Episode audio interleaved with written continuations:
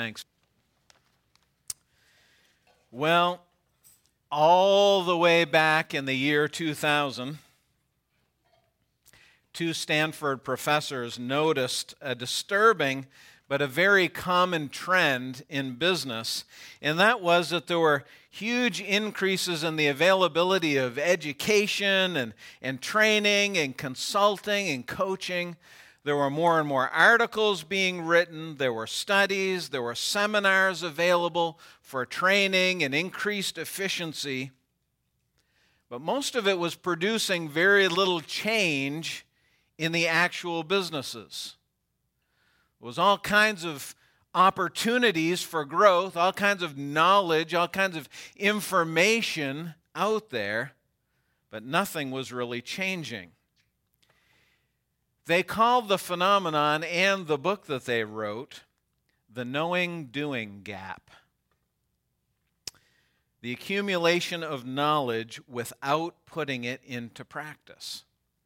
Now, I actually used this as an illustration on a message that I did in Nehemiah a long time ago, and occasionally somebody will say something about, remember when you talked about the knowing doing gap? So I look back to see when it was. Would it alarm you to know that it was eight and a half years ago? I thought it was like three years ago. Eight and a half. Does anybody remember me talking about the knowing doing gap before? Just me and Joellen and Gavin. Okay, well, that's okay.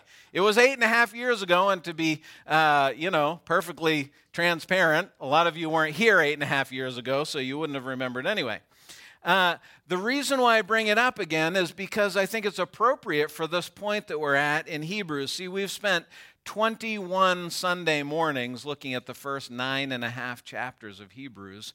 And as you know, for those of you that have been here for those Sundays, it's been a very thorough exposition of the person of Jesus Christ and what he has done for us as our Savior. But now we're kind of at a hinge point in the book, and the writer is going to move from doctrine to practicality. He's going to move us from this is what we need to know to this is what we need to do. What we believe must transfer into our actions. It is possible for us as Christ followers to look at God's Word, to love God's Word, to study His Word, to read it, to think about it, and then what?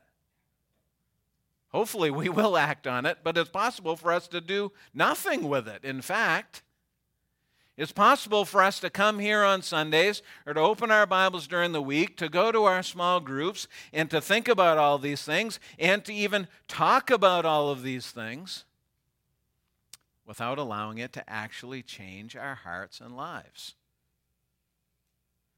Now, the first area that the writer to the Hebrews is going to address for us in this new shift from doctrine to application, from what we need to know to what we need to do, is the gathering of together, the gathering together rather of believers, which of course is what we're doing here this morning.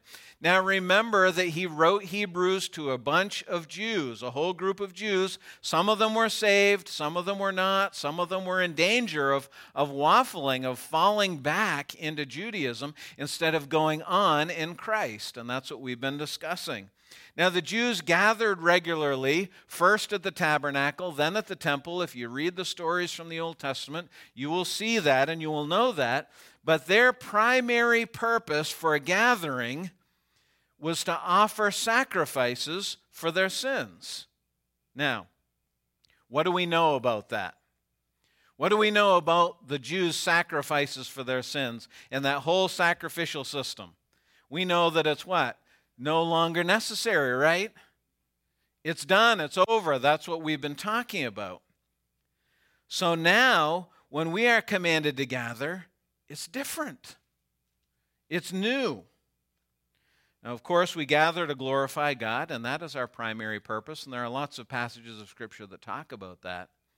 But what this passage is going to focus on this morning is this the gathering of believers is essential for our growth and endurance. I just thought of another reason why I'm looking forward to the tent. I won't have to listen to whatever that is spinning up there and whistling and humming and whatever it's doing. Look, we won't have to bother with things like air conditioning and heat. None of that will be none of that we'll have none of that baggage at the tent. So don't even worry about that stuff, okay? All right. So let's start reading in, in Hebrews chapter 10. We're going to start in verse 19 and see why the gathering is essential for our growth and endurance. Hebrews 10:19. Writer says, "Therefore, brothers, since we have confidence to enter the holy places by the blood of Jesus, by the new and living way that he opened for us through the curtain, that is through his flesh, and since we have a great high priest over the house of God." Now, we've referred to this a couple times. Pastor Tim referred to it several weeks ago. There are many places in Hebrews where he says, "Therefore, He's trying to connect all this together. I know it's a lot. I know it's hard to remember it all, but he's trying to link these thoughts together for us. Therefore, based on everything that we've seen in the first nine and a half chapters, is what he's talking about here. Now, if you remember, we've talked a little bit about the setup of the tabernacle and the temple that the Jews used. There was a big outer courtyard that everyone could go into. It was actually called the courtyard of the Gentiles because even Gentiles could go there. Tabernacle and the temple were for Jews, but there was an area that the Gentiles could come into if they wanted to worship Jehovah as well. And then there was an inner courtyard, and then there was an inner sanctuary where only the priests could go. And then inside that sanctuary was one more room, and it was called the holy place, or the holiest of all. And into that room, only the high priest could go. There were all kinds of priests, but only one high priest. And he was the only one that could go into that innermost sanctuary where the presence of God dwelt. And he could only go once a year with a sacrifice for the people. And what separated this very holy place from the rest of the sanctuary was a curtain. He refers to it here in those verses I just read to you. It was a curtain, or sometimes it was called a veil, and it separated that area from everything else, and it kept people out. Now, Matthew 27 tells us that when Christ died on the cross, that veil was torn from the top to the bottom. Now, you might think about that and you will say, okay, so the veil tore, that's, uh, that's no big deal. And I'm not even really sure how much security a curtain is because you're probably thinking about the curtains in your house that you pull over at night so people can't look in that are just thin material. Some of them you can kind of see through, they're kind of translucent. But that's not what this was. In fact, the fact that the veil was torn at all was miraculous in itself because the veil was 45 feet tall and it was four inches thick. That didn't just tear any which way, that was miraculous. God tore that veil in two. Why did he do that? Well, he did that because the presence of God was no longer restricted to just the high priest. Instead of saying, oh, you can't go in there anymore, even to the priests, only the high priest, and he can only go once a year. God was saying, What? Everyone can come into my presence now. And this is what the writer is referring to. The veil was torn, the way was opened so that we could enter in. Now, the Jews were confused about a lot of things at this time. That's why this book was written. They struggled with what all of this meant. And many of them, and many still don't, many Jews still don't believe that Jesus was the Messiah. But there were some things that they were very, very strong on. And one of them was the holiness of God. The Jewish people had a tremendous reverence for God, and they took it very seriously coming before him. They wouldn't even dream, a, a, Jew would not even dream of entering that sanctuary, never mind the holiest place of all. They wouldn't dream of it. In fact, they didn't even say the name of God. It was literally unpronounceable. They refused to say it because of how they felt about his holiness. But now the writer is saying this is the privilege that we have. This is our new arrangement. The question is, what are we going to do with this knowledge? For us as Christ followers, this is the knowing doing gap. We've spent 21 weeks talking about this amazing privilege that we have to come into the presence of God. And now I'm going to ask you this morning what are you going to do with it? He's going to challenge us to do five things. Look at verse 22. Let us draw near with a true heart in full assurance of faith, with our hearts sprinkled clean from an evil conscience and our bodies washed with pure water. So, if you're keeping track, my friends, here's thing one draw near to God. The phrase draw near means to approach, it means to come close. Again, this was not possible. The Jews had a relationship with God in the Old Testament. We read about it. They, they knew who God was. They honored God. They worshiped Him. They revered Him. They, in fact, loved Him. But there was one thing that they did not have, and that was a close relationship with Him. He was God. And there was no intimacy there. Now the writer says, because of all that's happened, we need to make every effort to develop our relationship with God. Do we even understand or comprehend the amazing privilege that we have now? God, who was, who was before this time unattainable, unapproachable, now we can walk into his presence. We can come directly into his presence. How do we do that? Well, he says we need to do it with a true heart. Literally, a sincere heart, a genuine heart, a real heart. We need to be sincere and open before God, not hiding from Him or not trying to hide things about ourselves from Him. If you remember a few, it's been a few weeks ago now, but we were talking about that passage in chapter 4 that talks about the Word of God being sharper than a two edged sword. Does anybody remember that? And it pierces our soul and, and it lays us open and bare before God. Remember that next verse, Hebrews 4:13 says that we are we are naked and exposed before God, before the one who sees everything. And yet what do we do? I'm guessing you do it too, just like me. What do we do? Say, Oh God, here I am, I love you. But over here somewhere, we have this little corner that we close and we cover and say, But don't look in there. Don't look at that part of me. Or we say, This is me, this is what I am. And when everybody can see, we say, I'm a worshiper, I'm a godly person, I'm walking with God. But, but because of something we're hiding. Writer says we need to do everything that we can to draw near to Him, to be sincere and open to Him. When we do sin, we talked about this last week. Of course, we sin. We all do, myself included. But when we do, we come to Him and we say, God, I've violated your trust. I've sinned. I've violated our relationship. But I hate my sin and I know what you've done for me and I want to live in what you have done for me. How can we do that?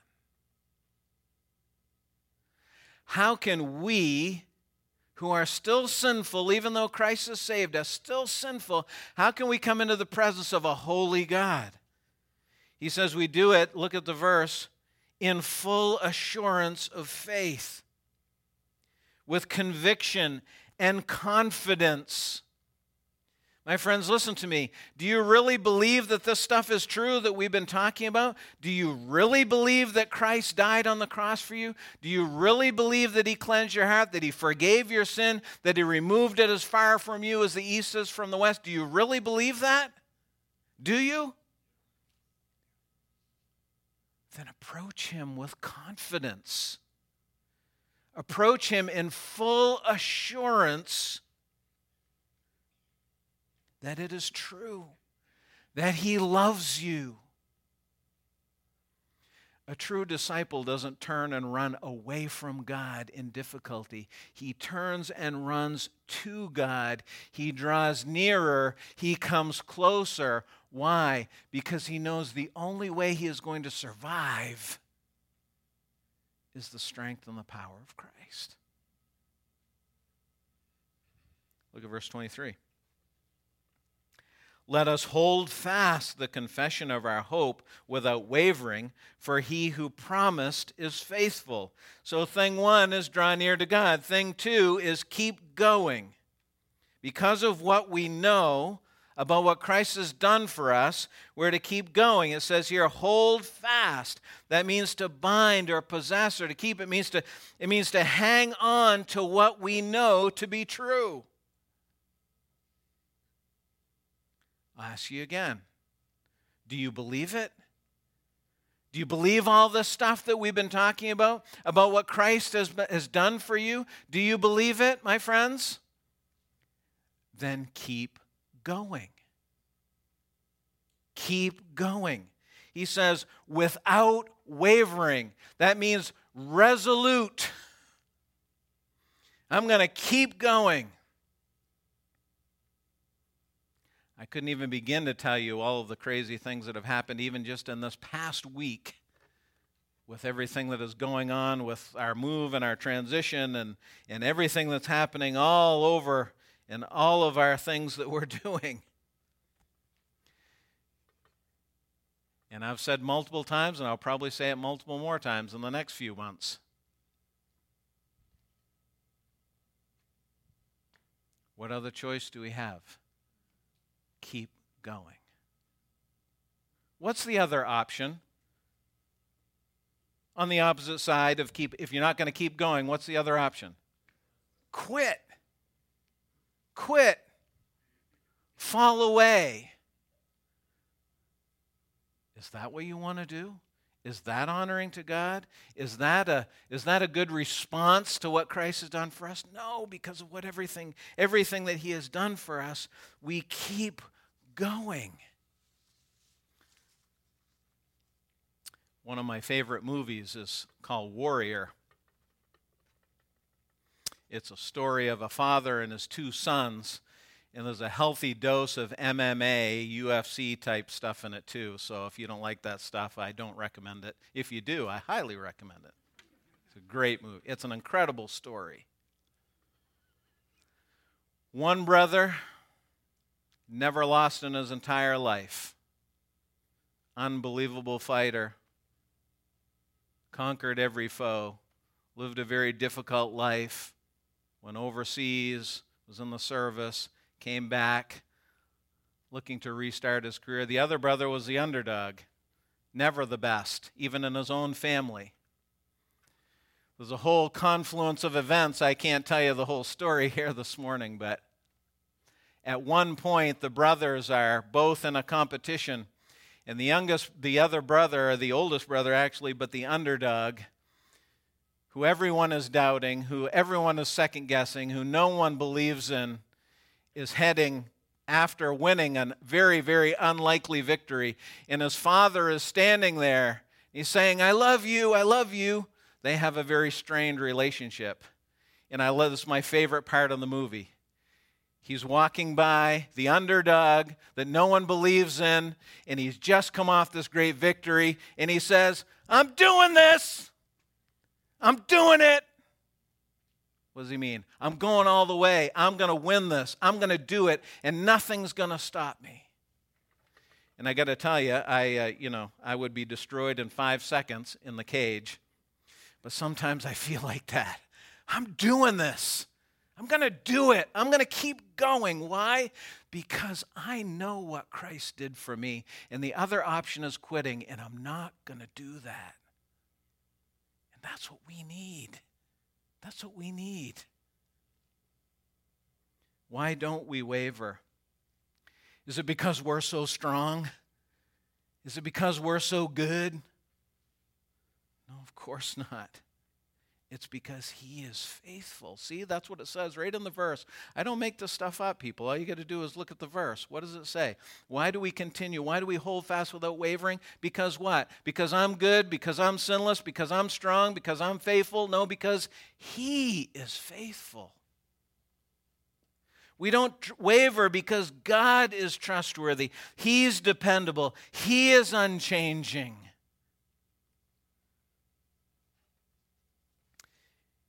And we need to notice one more ver- word in this verse before we move on. I don't know if anyone noticed it or not. Of course, I know you don't have your Greek New Testament with you.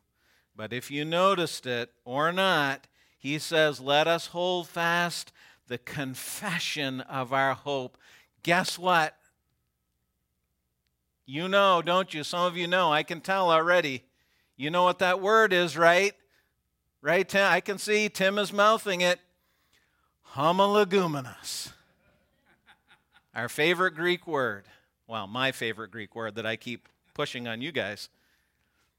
Literally, to say the same thing, to agree collectively and proclaim it.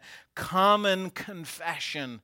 So, thing two is keep going, and we keep going best together.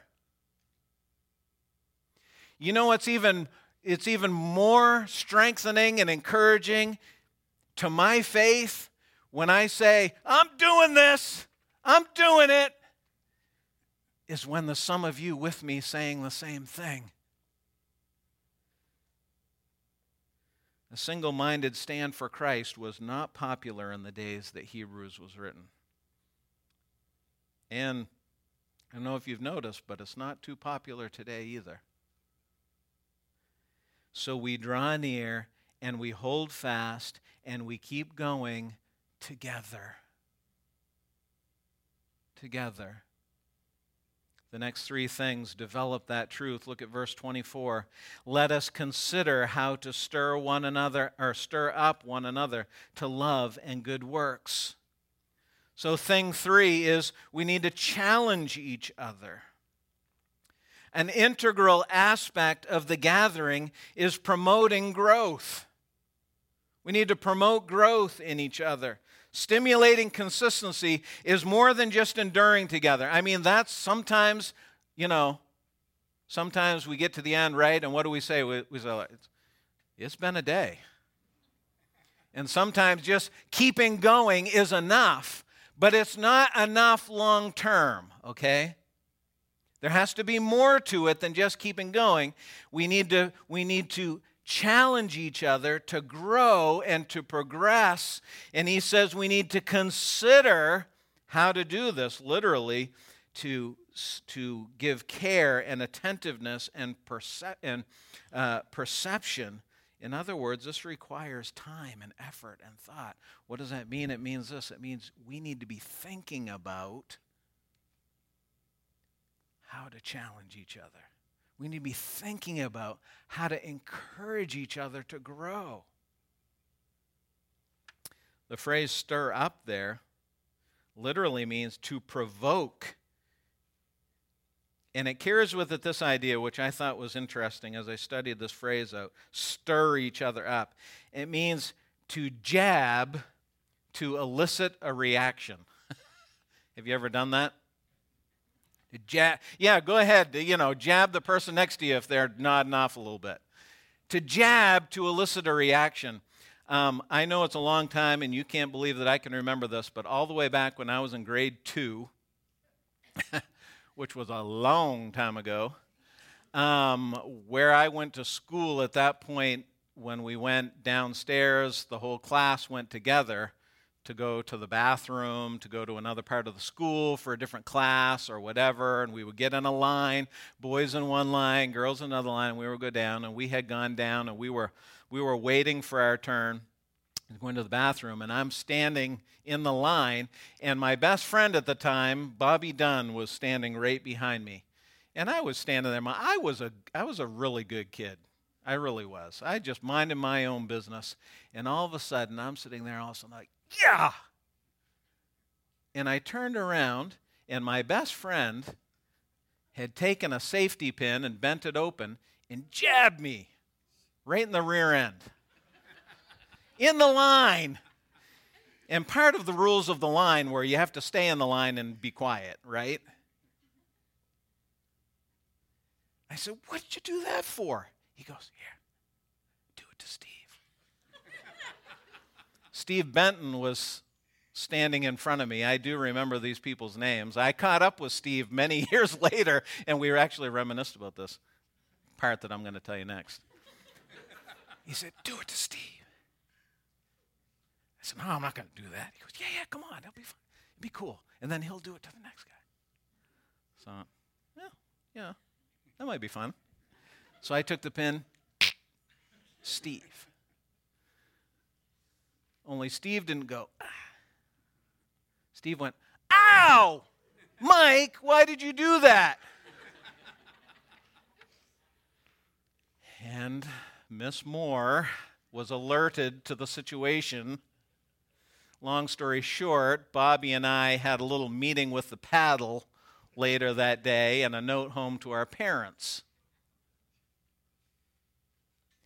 That's the word. That's the word that is used here to jab to elicit a reaction. Now, I didn't have the greatest of intentions when I jabbed Steve with the pin.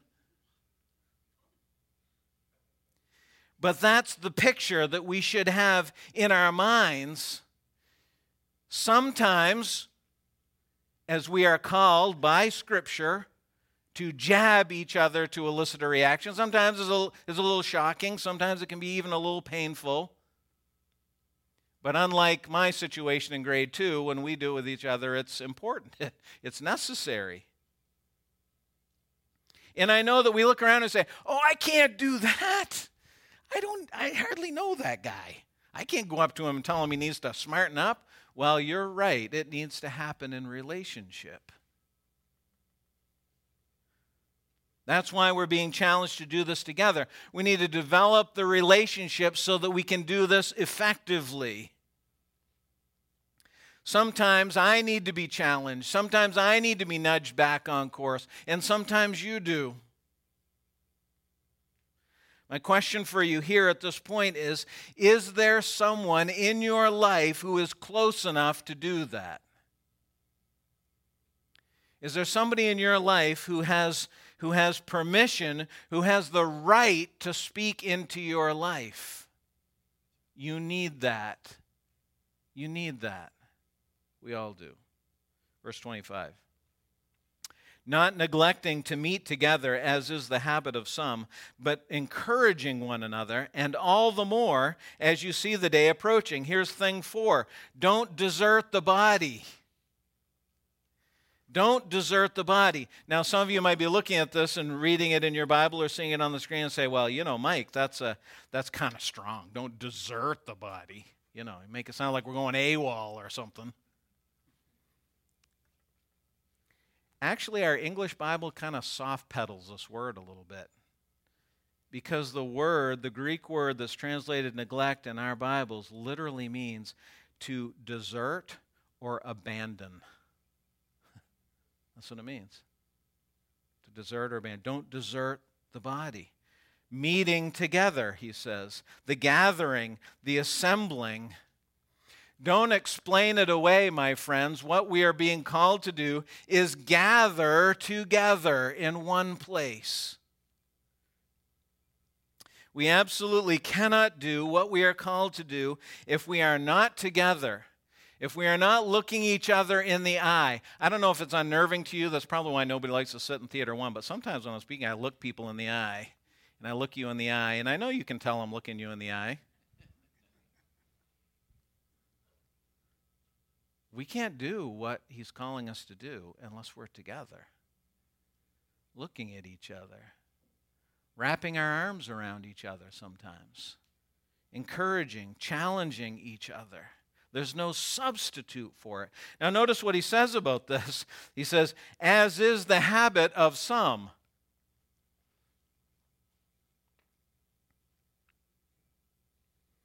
People come and go constantly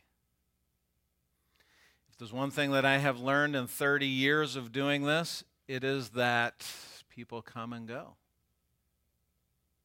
constantly. About three years ago, we had a little blip on the radar there.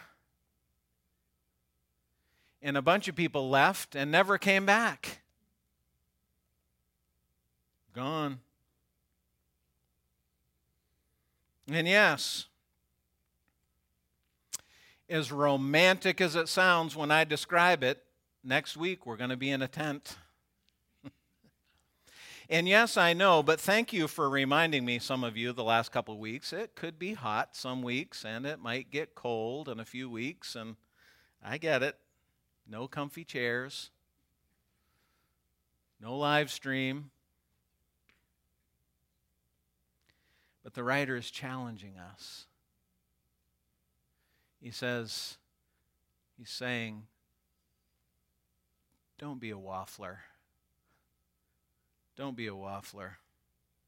Don't come and go and come back without commitment or without involvement. Will you desert the body because it's not comfy? How much does it take to keep you away from the body? Because that will tell you how much the body and Christ and your faith really mean to you. Thing five is also right here in that verse we just read, verse 25, and it is encourage each other. So draw near, hold fast, challenge each other, don't desert the body. And number five, encourage one another. He contrasts this with deserting the body. That's why he puts them in the same. He says, don't desert the body, but encourage each other. It's the opposite.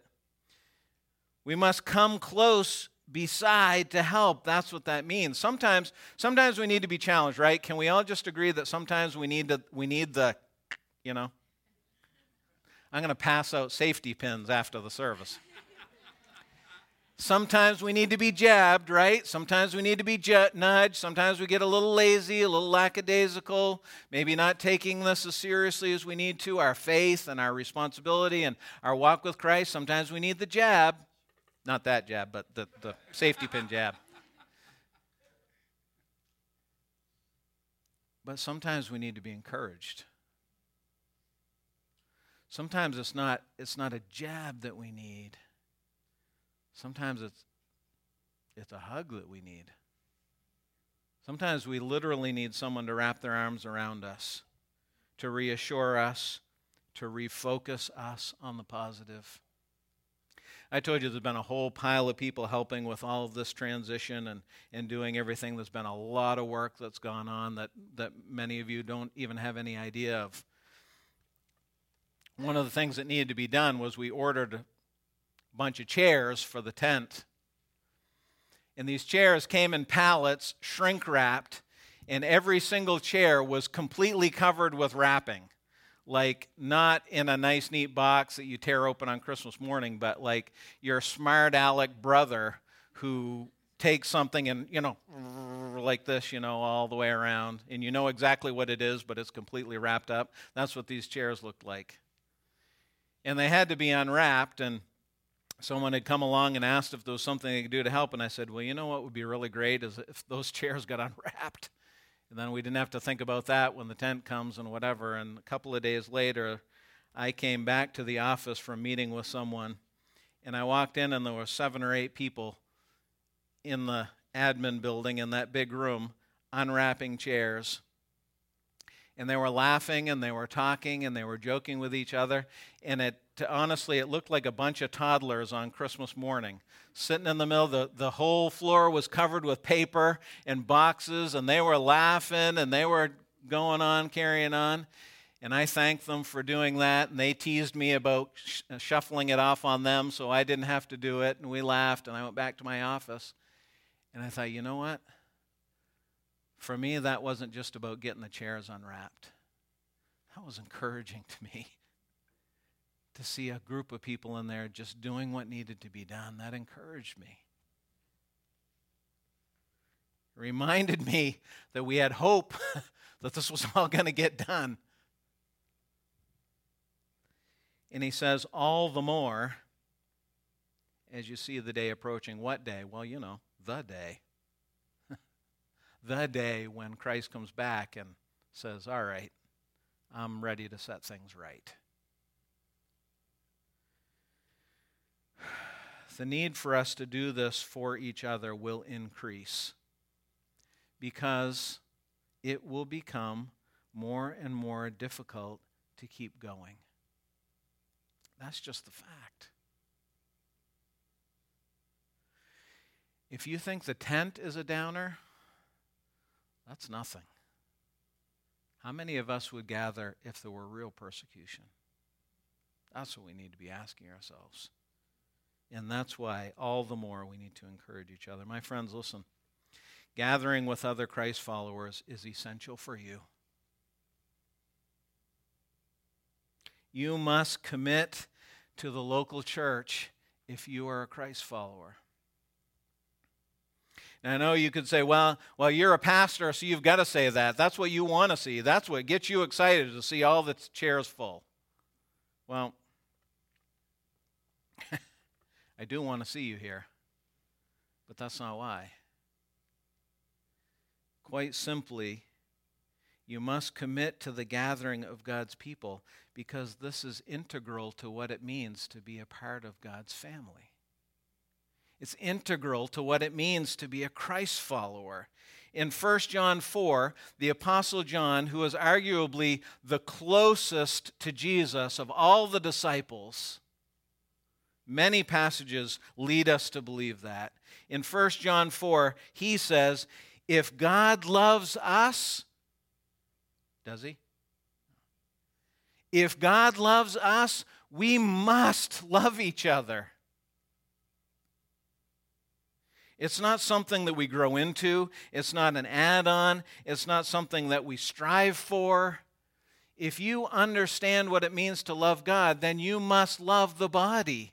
You must love each other. You must love the gathering. You must want to be together. It is a reflection of our commitment to Christ. How is your knowing doing gap looking? Will you live the truth that you know? If you're an unbeliever, come to Christ today. This message is for you. If you confess your sin, if you believe that He is able to save you from your sin and to raise you from the dead, then you will be saved. And on the last day, when all are judged, you will be ushered into the presence of God. If you're a waffler, get off the fence. Stop messing around. Draw near to God with confidence, with an open, honest heart. Acknowledge where you are and where you need to be. And don't stay home next week because we're in a tent. Gather with the body to challenge, to encourage, and if you are committed to the body, if you are committed to the gathering, then my message for you is hold fast.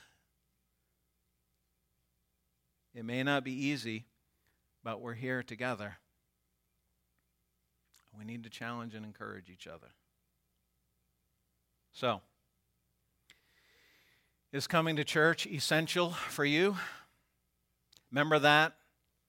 Essential, non essential. You remember that? When everything got put into two lists essential, non essential. How do you treat the gathering of the body?